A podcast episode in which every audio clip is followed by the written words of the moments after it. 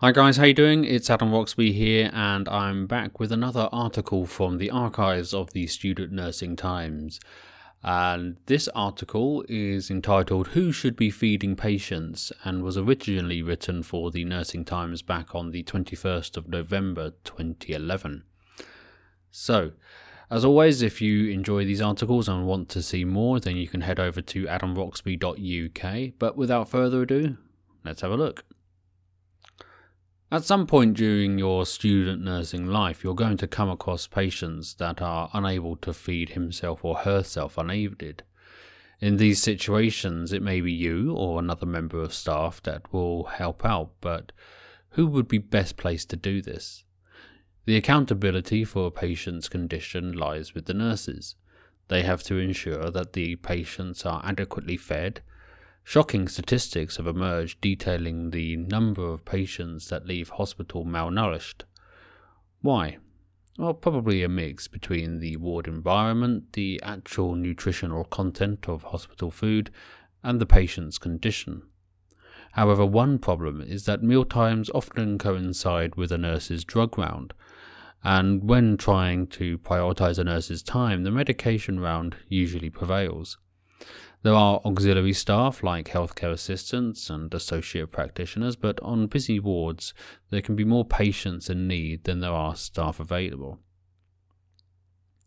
The obvious, simple answer would be to hire more members of staff, but in times of financial austerity and cutbacks, this is a luxury that few wards can afford. How about volunteers? The often secret workforce that runs shops, sells sundries on the wards, and carries out administrative tasks may be members of the League of Hospital Friends or other voluntary organisations. Unfortunately, the reality is that not every hospital ward and every trust has access to these generous volunteers. Finally, we've got relatives. So, having considered some of the other options, it's hard to imagine why any particular hospital trust would be hesitant at seeking the assistance of relatives at mealtimes. There are clear benefits from the hospital perspective, and I'm sure that any possible outrage that may be uh, garnered in reality is probably just a few grumblings. Maybe the best solution would be a mixture of all the available options in my opinion, we need to be honest and realistic. Hospitals have to be honest with the public and with relatives in conveying the rationale behind their decisions, and in turn, we must be realistic in our expectations of the health service. The population is increasing and the funding seems to be decreasing, so I think it's far from the last controversial subject that I'm going to be discussing. As usual, I want to know what you think. What has been your experiences on a busy ward during mealtimes? How do the staff there juggle their many responsibilities? Let me know. So, as I record this article now, um, you know, nearly 10 years later, um, my arm is slightly aching from the recent COVID vaccination that I've received. And on many of the adverts that you see now, it's all about protecting the NHS, not overloading the NHS. And does it seem vaguely ironic that we're still talking about this, like I say, nearly 10 years later, um, about the enormity of the tasks that nurses have to undertake and the strains and the stresses put upon NHS staff? I don't know. Perhaps that's a question for another time. But my own personal experience now, um, after after all these years of nursing, is that nutrition is probably a lot. Um, that's probably the importance of nutrition has definitely been undervalued by many people. I heard one uh, one statistic that general practitioners, GPs, only have a couple of weeks worth of nutritional training in their entire, uh, you know, years of training to become a doctor. When the importance of good nutrition and adequate nutrition and the restorative effects of nutrition cannot be understated. Studies have seemed to show that, for example, diabetes, which we used to think was a condition that once you had got was just something that you had to manage, that you had to live with. Um, the the the impetus there was to try and not to make it become any worse. So if you were had diabetes which you only controlled through diet, then you or tablets, then you really didn't want to get to the point where you had to have daily insulin injections and things like this.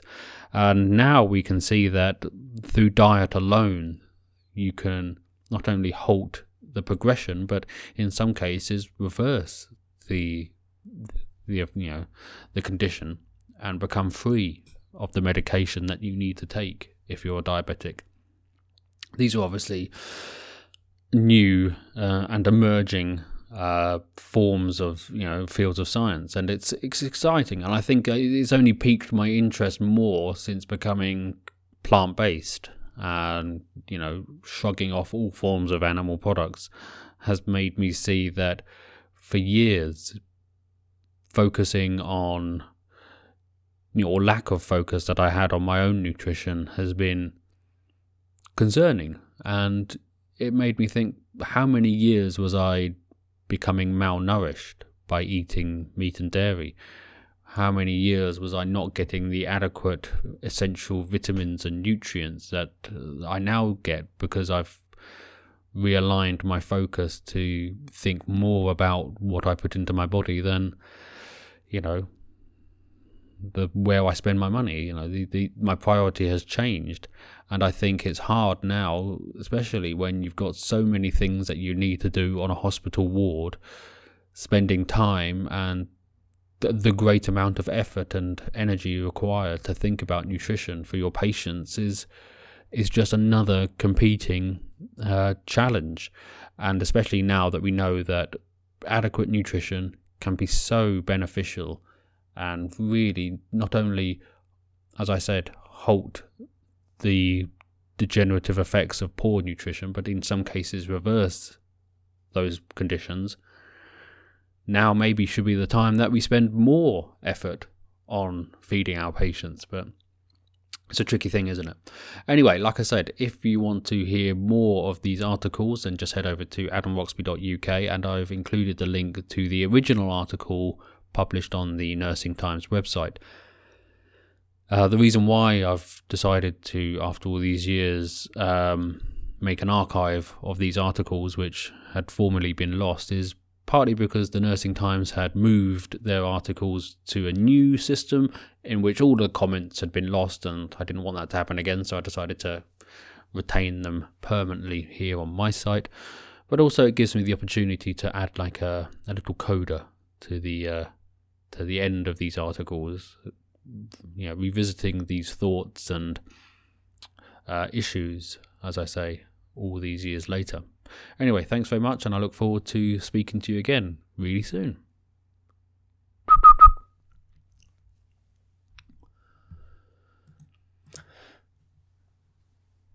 Hi there, how are you doing? It's Adam Roxby here, back once again with another article from the archives of the Nursing Times.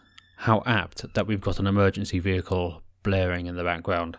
So I have been diligently recording and uploading articles from my time as the student nurse editor nearly 10 years ago now for the Nursing Times. And I wanted to share these with you. If you enjoy these, then please be sure to head over to adamroxby.uk and also in the link to these articles is the link to the original article over on the Nursing Times website. So please be sure to check them out. But anyway, this article was entitled Do Risk Scores Undermine a Nurse's Intuition? And it was originally published on the 28th of November 2011. Here we go. Recently, I've been thinking about risk scores and whether they work or not. An example comes to mind of a trust where high risk scores are called PAR or patient at risk scores. Basically, the number the worse the patient is, An example comes to mind of a trust where high risk scores are called PAR or patient at risk scores. Basically, the higher the number, the worse the patient's condition is. You would give a higher score for a high or low respiratory rate or, or pulse or systolic blood pressure and so on. On this particular occasion, the patient was in severe pain. The patient had quite extensive surgery, and there was a fear that they were suffering from some severe complications. The nurse administered morphine, but this had little to no effect in alleviating the patient's pain.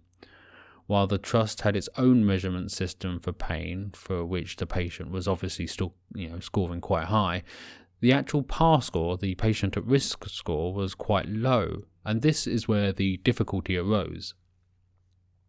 The nurse contacted the outreach team, who are a highly skilled team of nurses based in the critical care unit, to come and assess the patient.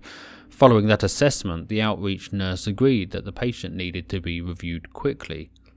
House officers were called, senior house officers were believed, and the team tried desperately to contact the registrar. A recurring theme came up that because the patient wasn't scoring high on the risk score, as such it was difficult for the nurses on the ward to convey the severity of the patient's condition. Eventually, a registrar came and assessed the patient and agreed with the nurse that the patient did need some intervention. The patient was taken off to theatre where a full investigation could begin, and, if I'm honest, I'm not sure what the moral of the story is, but it does make me wonder as to whether the current approach is really working. As students, we are hopefully being taught to develop our intuition, and it is certainly something that will develop over time. My only concern is that with all of these systems, pathways, and scales, what you know could we be di- you know,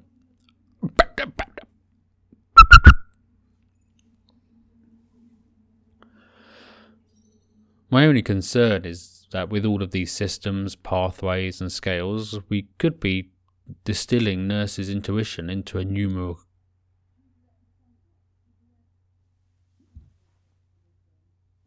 we could be distilling nurses' intuition into a numerical scale. What do you think? Do you think risk scores undermine a nurse's intuition? I remember writing this, oh, as I say, back in the end of 2011, and I was a bit hesitant as to what I would get in forms of the response.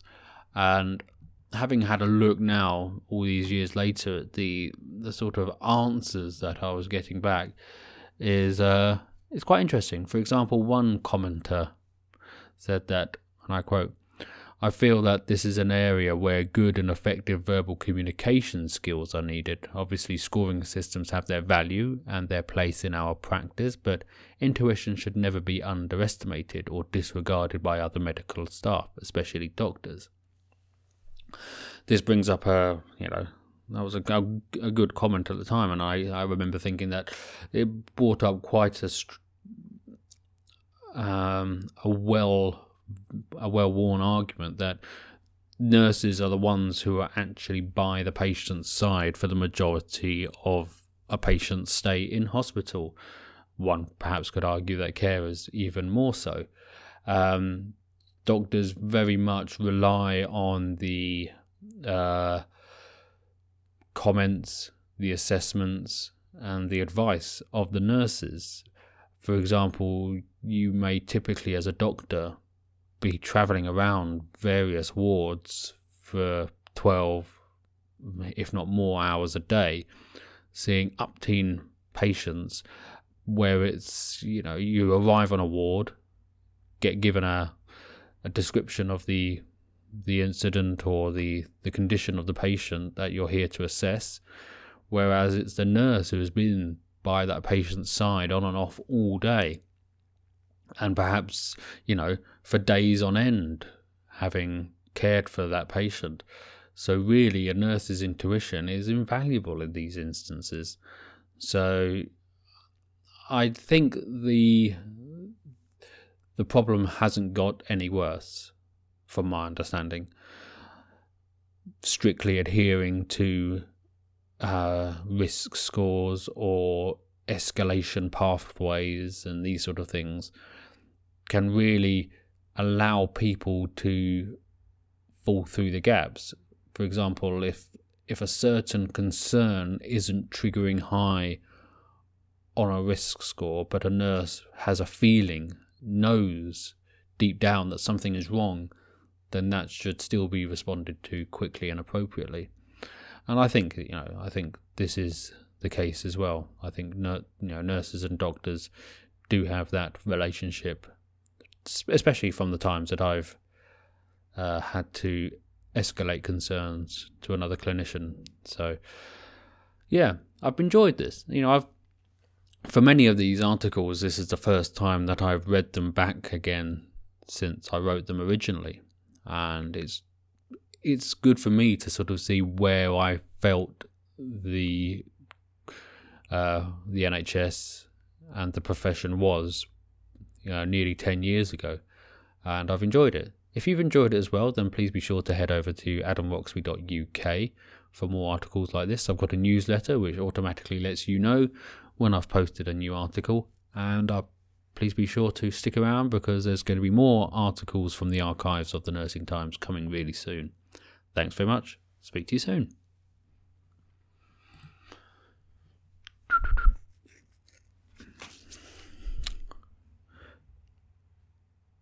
Hi, how you doing? It's Adam Roxby here, back once again with another article from the archives of the Nursing Times.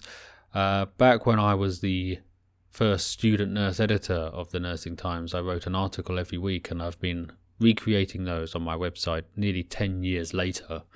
Um, and it's been quite interesting. And this time around, I've got an article entitled Should We All Be a Little More Selfish, originally published on the 5th of December.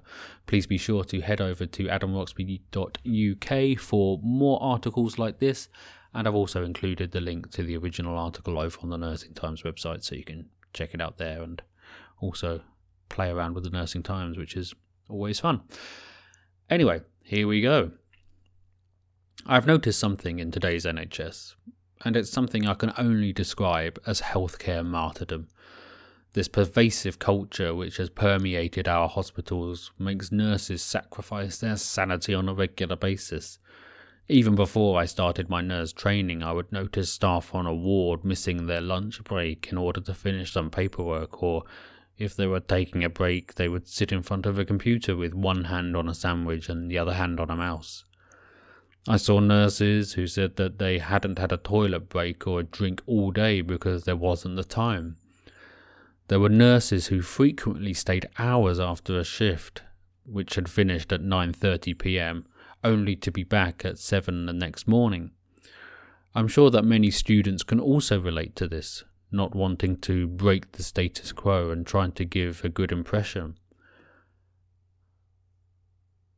I think this culture is dangerous and destructive. So, who is my priority? Is it my patients? My family? Or should it be me? If we continue to put ourselves at the bottom of this list of priorities, then we should end up worn out and broken. We become ill and tired before our time. We won't be able to function or care for the patients that are the very reason we entered the profession in the first place.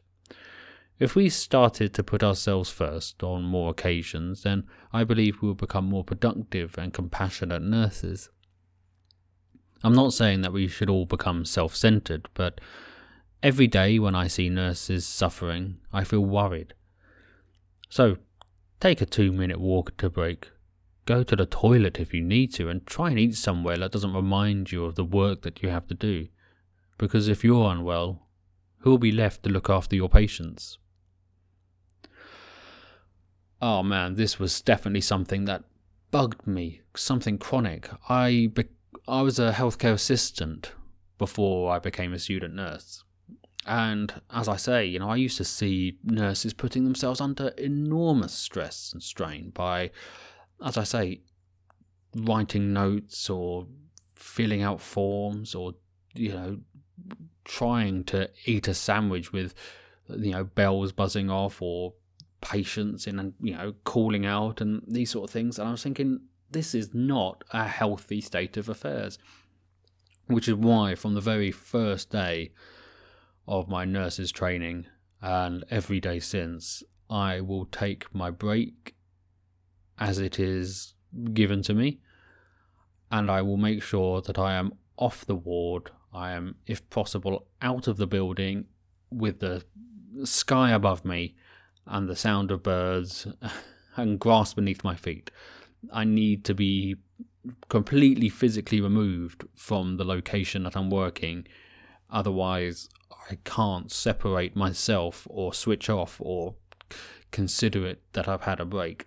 And the Nursing and Midwifery Council are quite clear on this. You know, having a break is not some sort of, uh, you know, pleasurable luxury. It is an essential part of of a nurse's day because we can attribute so many problems to tiredness. You know, this is the reason why when you're driving down a motorway and you see tiredness kills, well, it's not just in the case of you falling asleep at the wheel. Being tired at work could be the difference between administering the right amount of a medication or a fatal dose of a medication in an extreme example. And even you know with that extreme example that you can boil it down to even more simple problems and the fact that we need to look after ourselves because it's quite often the the cumulative effects of this stress and strain can be you know horrendously detrimental. As i said in the article you know we, we could burn out well before our time. And if you take the time to look after yourself physically and mentally you can go from having a short, fiery, um, you know, stressful career to a long, productive, and you know, cumulatively a more beneficial career for your patients and for society as a whole. Um, unfortunately, I don't think it's a situation that's getting particularly better, given that you know, as I record this, I am you know, awaiting my second COVID vaccination, and every advert you see on television is all is talking about sort of protecting the NHS. And one of the reason, well, one of the ways we can do that is not by spreading the virus, but also by allowing staff on the ward to to have their break and not to feel guilty for that. Which is another thing that I, I used to see, you know, about you know almost ten years ago now. This sort of guilt or um, strange, know, really strange, you know, feelings of, oh, I haven't got time to take my break. Well, really, you do. And also, staying late was another thing. Nurses, especially, you know, in the hospital environment, which is where I started my career, was you used to feel really guilty if you handed anything over. You know, this, this sacred ritual that you do at the beginning and the end of every shift is to inform the following shift as what's been going on and also what needs doing. And if things need doing, then you shouldn't necessarily have to stay behind and finish everything on your to do list, but you should feel happy, confident, and able to hand things over to the next shift because, as we kept on getting told, nursing is a 24 hour caring community. So we care for patients and people under our care for 24 hours a day, and it doesn't matter that you haven't done everything on your list. You know, you can hand it over if it's not urgent, and it can be done maybe during the night or even the following day. So, yes, drink your water, meditate regularly, go to the toilet, and if possible, try and get outside as much as possible during your working day just to have that fresh air and be able to look up and see the clouds and hear the birds and you will be surprised at how liberating and restorative that process can be when for the past sort of you know god knows how many hours all you've had is you know bleeping pumps and people calling out and bells and other distractions and things which are just generally adding to your stressful day. Anyway, as I said, I'm uploading all of these articles from the archives of the Nursing Times over on my website, adamroxby.uk. I hope you can join me there for some more. I've also got a newsletter which keeps you up to date as to when I post new articles. But anyway, I look forward to speaking to you as always really soon.